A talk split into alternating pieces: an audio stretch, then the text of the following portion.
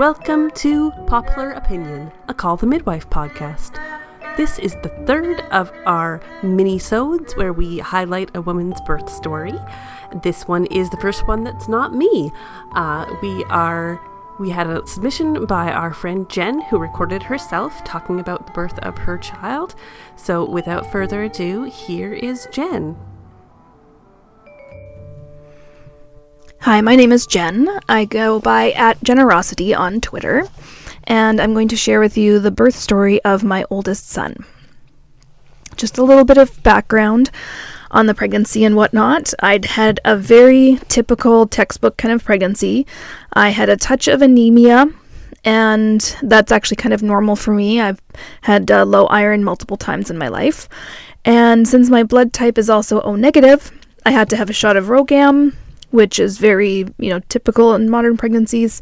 Um, it's just to prevent the immune response from the antibodies in my blood um, if the baby would have had a positive blood type. And my husband and I were very excited to have a baby, and so we eagerly were learning everything that we could about the process. We wanted a net as natural as possible of a childbirth. We had read a lot about what to expect. We were really well prepared with the birth plan and all sorts of contingencies in our hospital bag. Um, we'd had a childbirth class that was author- offered through our public health office, and the instructor was really fabulous, and we learned a ton with the class. So we felt pretty well prepared. And we knew that uh, a lot of first time labors take a long time, and we also knew that a lot of parents go to the hospital too early because they mistake those early signs of like practice contractions, or they just go at the first sign of labor, not realizing that until you're a certain way along, they don't actually want to admit you because labors can take so long. So, about four days before my due date, we had gone over to my in law's house to do laundry. Um, that wasn't something we normally would have done, but of course, in the last weeks of my pregnancy, we were having electrical issues with our electrical panel and dryer, and we had an electrician scheduled to come look at it the next day. I had been feeling a little weird and tired all day, but I hadn't felt any contractions. I definitely looked and felt off to the point where other people kind of noticed I was tired and off. We did our laundry and then we went home. That was the night that our weekly gaming group would come over to our house to play some tabletop role playing games. And I went up to s- upstairs to just rest. I just figured I was probably tired and worn down, and so I laid down in bed. I didn't actually manage to nap, but at around 4 o'clock, as I was laying down in bed, I felt my water break. Um, if you've ever kind of watched a balloon overinflate and you see that one part that's stretching too thin and it bursts there, that was kind of what it felt like was happening inside my stomach. And I was very aware of it happening. So I had enough time to like actually like sit up, roll out of bed so that my waters broke all over the carpet instead of the actual mattress in the bed. And that was like a switch went off. So as soon as my waters broke, contractions started steady and strong. Uh, I went and told my husband what was happening. He called the hospital. They kind of told us that, you know, okay, you've started labor, it's almost dinner time.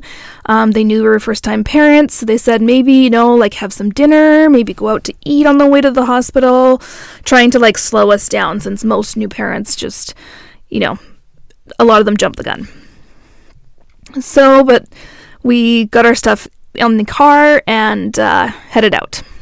The hospital was about a 30 to 40 minute drive depending on traffic, so we figured we would stop along the way. I can remember uh, my husband asking me what I wanted. We were going to go to Tim Hortons and just go through the drive through. I can remember him sort of asking me. I have no idea what I actually told him. I remember I could not care less and I was not actually going to eat. Um, my body was just like 100% focused on the contractions. Uh, they were just continuing sort of steadily. I really like Jan's use of the word rushes actually because It wasn't like they had like a start and stop point. Uh, my body was just sort of like going through these cycles of increasing and decreasing work, basically.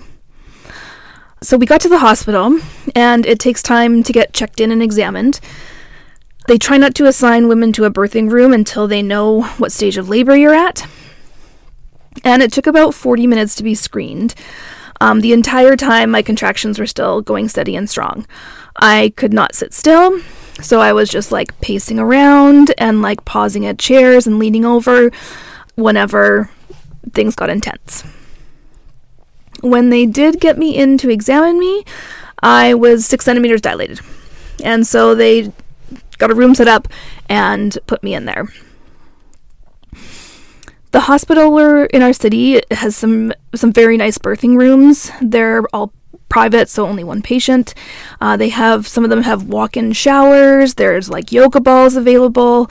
It's really quite progressive to help women move through a birthing birthing process in uh, more natural ways instead of a highly medicalized situation. And I had really been hoping to make use of the showers, but things were progressing very quickly. I managed to walk a bit, but soon the contractions were so strong and steady that I didn't even feel like that was possible. So then I was laying in bed. And the entire time since I got checked in, it was nurses who were seeing me. They were trying to get me to really like breathe through it, but it was pretty soon after that I started feeling like urges to push. Uh, the nurses were kind of panicking because the doctor has to examine to make sure you're ready to deliver. And we didn't know this at the time, but there were six other women in active stages of labor and delivery at the time. So the doctor was just going from room to room, kind of overwhelmed at the moment. Um, the nurses actually brought in the laughing gas, the nitrous oxide, to try and slow down my urges to push, and it didn't work at all for me. It was horrible. I felt like I was uh, suffocating. Did not like that at all. Um, but luckily, the doctor arrived shortly after that and confirmed that yes, I'm 10 centimeters dilated and you can start pushing. And I can't remember really how long that took. It wasn't as long as some deliveries, and I did end up having an episiotomy which is where they need to cut the mother to allow the baby's head enough room to be delivered. Partway through that delivery, my son had a very large meconium poop, and they couldn't be certain if it started while he was still in the birth canal, so he had to be taken to be examined immediately and cleaned up because there is some risk that it could get ingested into their lungs, um, which can cause infections and things like that. But they just took him to the side, cleaned him all up very thoroughly, and then I got to hold I'm often very cautious to tell this birth story simply because, yes, my entire labor and delivery with my first child was five hours. And a lot of people figure, you know, that's quite unfair because births and deliveries are often quite long. This one wasn't quite short enough to be called a precipitous labor and delivery, but it was very, very close. And there's actually a whole bunch of risks associated with precipitous delivery, and things are happening faster than humans are built to have it happen. The typical, like, 12 hour labor is actually quite normal. It sort of primes the baby's body to move into a new environment. And when you have a precipitous labor and that doesn't have time to proceed as it would, you know, other problems can happen. It opens up higher risk of infections and things like that.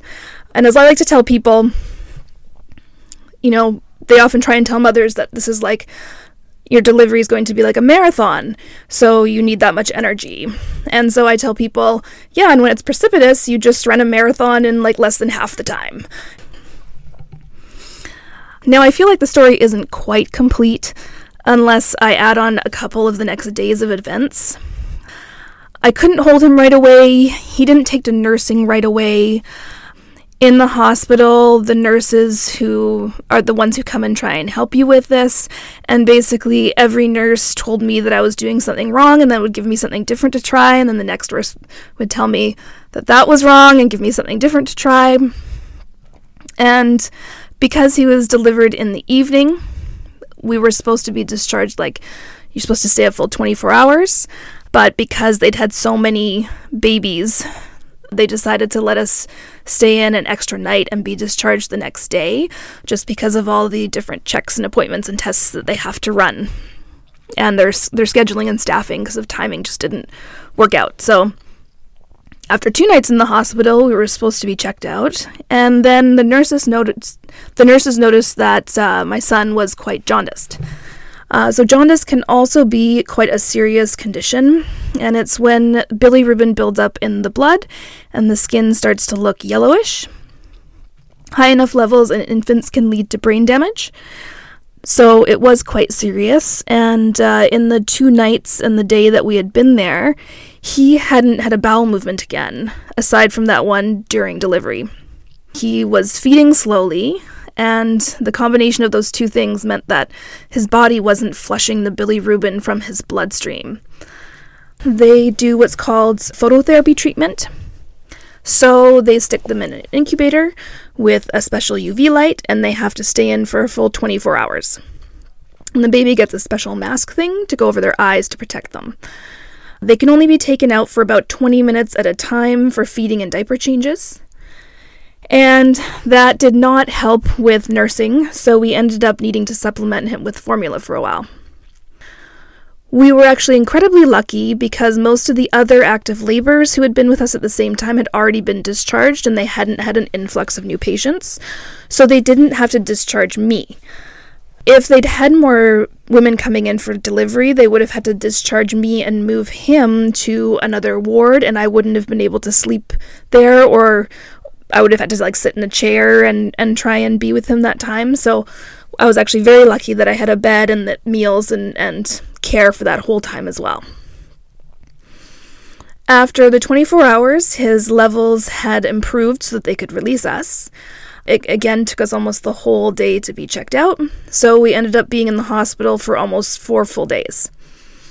And in all that time, that 24 hours of phototherapy, he still hadn't had a bowel movement. And all the nurses were like in a panic about it and super concerned. And that may have been why they were trying to delay us checking out as well. So finally, the doctor came in and had such a good sense of humor about it and really put us at ease because she was like, Well, you know, I delivered him. I have proof that all of his pipes are connected. He was covered in poop when he was born, so I'm sure it's just a matter of time. So then we got to be checked out and go home again. And uh, yes, he eventually did have bowel movements. So, yeah, so that was the story of my first. Thank you to everyone who stuck around to listen to me rambling on for this long. I am definitely not as eloquent and concise as Jan has been in sharing her birth stories, and I look forward to hearing more birth stories.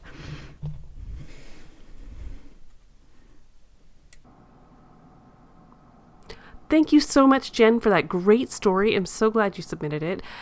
Uh, Thanks, thanks to everyone for listening to our little mini-sode today. If you have a birth story you'd like to share with us, it's not too late. You can send it to poplar at clockworksacademy.com.